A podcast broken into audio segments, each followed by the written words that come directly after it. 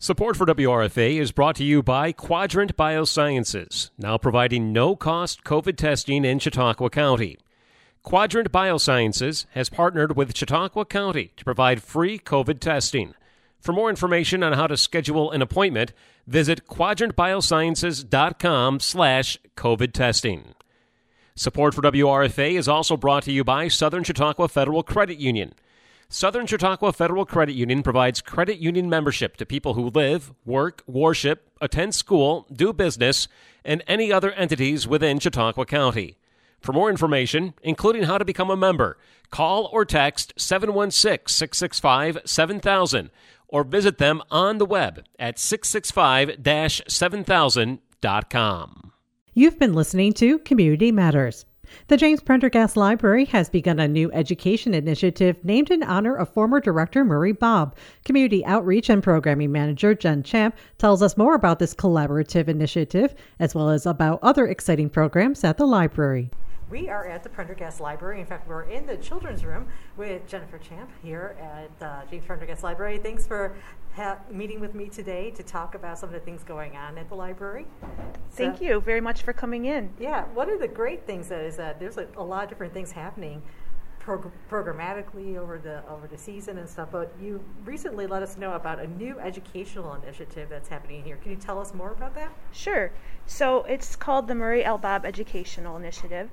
Murray Bob was a former longtime director of the Prendergast Library and Cattaraugus Library System, who passed away a number of years ago.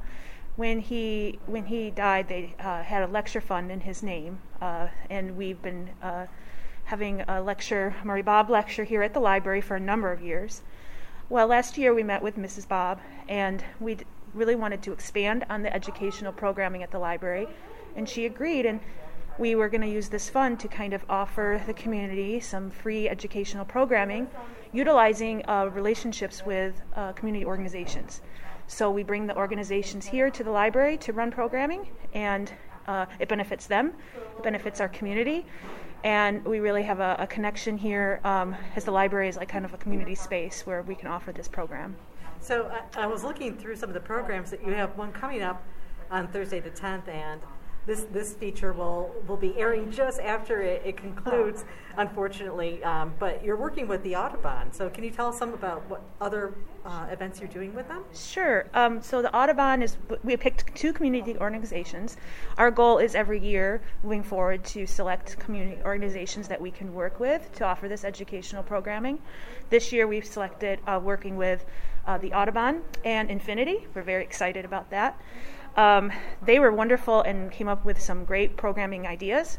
So Audubon is going to be offering a number of different things throughout the year. We've actually scheduled everything through the end of the year um, right now, and uh, they're going to have a nature play uh, station here on the last Saturday of the month from 11 to 2. Uh, s- their educators will be here um, talking about having a table where people can kind of engage with uh, natural materials related to animals that live in and around the city. So understanding the wild animals that we share the city with a little bit closer. Um, and then they're going to have a three part monarch butterfly uh, lecture program.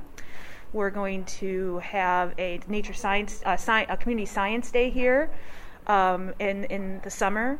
We're going to have some um, programming where we get to know, uh, you can get to know your community by walking and understanding the natural environment just in your neighborhood.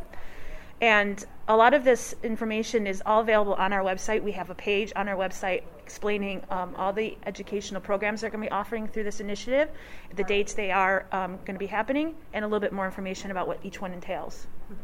I was thinking with the Audubon, I, I frequently go there to walk the trails and everything, but I realize that it's it's a little ways out of the city, and have them come downtown where people can walk to the library and everything. That that is a real great collaboration there. Right, we're ex- very excited, and that was one thing that they were interested in as well the outreach component to this, uh, reaching people that might not be able to get to Audubon's um, facility um, and bringing some of their programming down here. They do amazing work at the schools. You know, they work with the LEAP camps during the summer, so they are experts at this kind of educational outreach, and we are very excited to offer it here at the library. And you mentioned you're also working with Infinity. What's the programming that you'll be doing with them? Um, so we're going to be working with the um, with Deb from the um, Pearl City Clay House, and she's going to be offering some um, paper arts and uh, programming here. She does a number of wonderful classes through that. Pearl City Clay House is off, uh, affiliation with Infinity. Hasn't opened yet. My understanding that it's going to be fully open, uh, you know, hopefully soon, in maybe this spring or summer. But they do have a website, and you can find information on that. So we're going. to Our first class is going to be a long stitch bookbinding class um, with Deb, and that is going to be very exciting. So it'll be a two-part class that you can sign up for to learn how to do this bookbinding. Um, we're also going to be offering a series of drumming workshops here on the library's front lawn um, over the summer, which will be really great. Like kind of a community space to learn drumming, get together. If you have a drum, bring it. Um, and we have Infinity staff that will be here to facilitate those. Um, so once again, if, if everybody's interested in in these programs, you can find them on our website. Uh, there's a whole list of, of what we have offered throughout the rest of the year. Now you mentioned that they're free, but do people should people register for these? Some of them are registration based, and that is indicated on our website and on any Facebook posts that we do. Um, others, like the Nature Discovery State, that's a drop in program. You know, you can come here.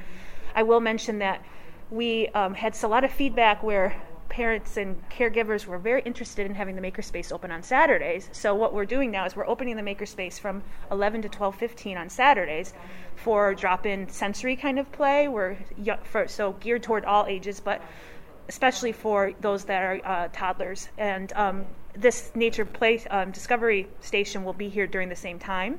So it's kind of a drop-in experience. So you could come down to the library on the 20, I think it's 26, um, and uh, no, I'm sorry, the 28th, uh, excuse me. And um, you can come to Sensory Play and you can uh, stop in at the Nature Discovery Station and meet some of the Audubon educators.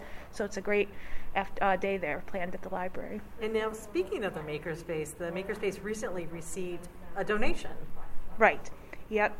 This was a memorial donation in honor of David Abbey, who who passed away uh, uh, recently, and um, his family and friends uh, got together and realized that he had a real love for tinkering and you know also like automotives and repairing things and they wanted to to do something in his honor that kind of recognized that love of tinkering. So they uh, contacted us and we purchased um, some new robotics kits for the makerspace as well as a storage uh, center where we can store materials. It has a plaque with his name on it um, and the robotics kits will be um, debuted in March. I think we have March 2nd and the 16th. So during our Makerspace programming from 3:30 to uh, 5, the new robotics kits will be out, and uh, staff will uh, instruct uh, people on how to use them. And they're really, really cool.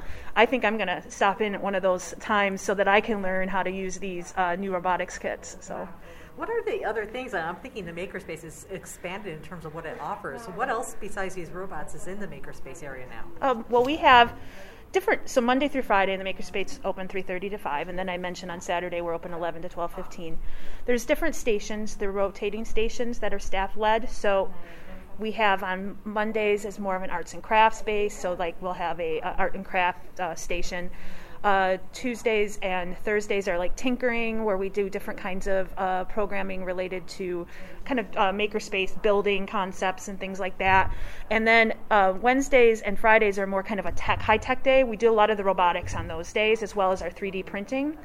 That being said, there's other stations that are set up all the time. So we have, you know, a toddler area with sensory play. We have blocks and Legos. We have kinetics uh, magnetic blocks that people can build with fort building. There's a really cool, you know, there's just kind of like a station in the where you can do some just general arts and crafts and drawing and that kind of thing. So those are available all the time, and we kind of just rotate the special stations during the week. Wow. Going back to the uh, the, the, Murray Bob Education mm-hmm. Initiative. Mm-hmm is this something that you receive funding for, or is this something that both organ- all the organizations that you work with were just able to do within the capacity they have? Uh, no, this funding comes from that Murray Bob Memorial Fund. So um, this is allowing us to to bring these community organizations here. When Mrs. Bob met with us, um, she was very interested she, uh, in expanding educational programming here and. Um, and we wanted to we always did the lecture but we thought well we could do some more classes we could do some uh, programs with our local community and we have such great organizations here that do so much so we thought it would be a great opportunity to bring them in, get people here at the library, um, get them exposed to some different things uh, that are offered in our community, and and really uh, kind of enrich our educational uh, programming through that. Is there anything else that is coming up uh, in library programming that you want to tell us about? Well, um, this is basically what's on our, our, our field right now. We uh, still offer our story times on Tuesdays and uh, thir- uh, Tuesdays and Wednesdays um, at 10:30. Uh, we also have a crafting drop-in and uh, club that meets um, on Thursdays from five to seven. Those all this information is available on our website.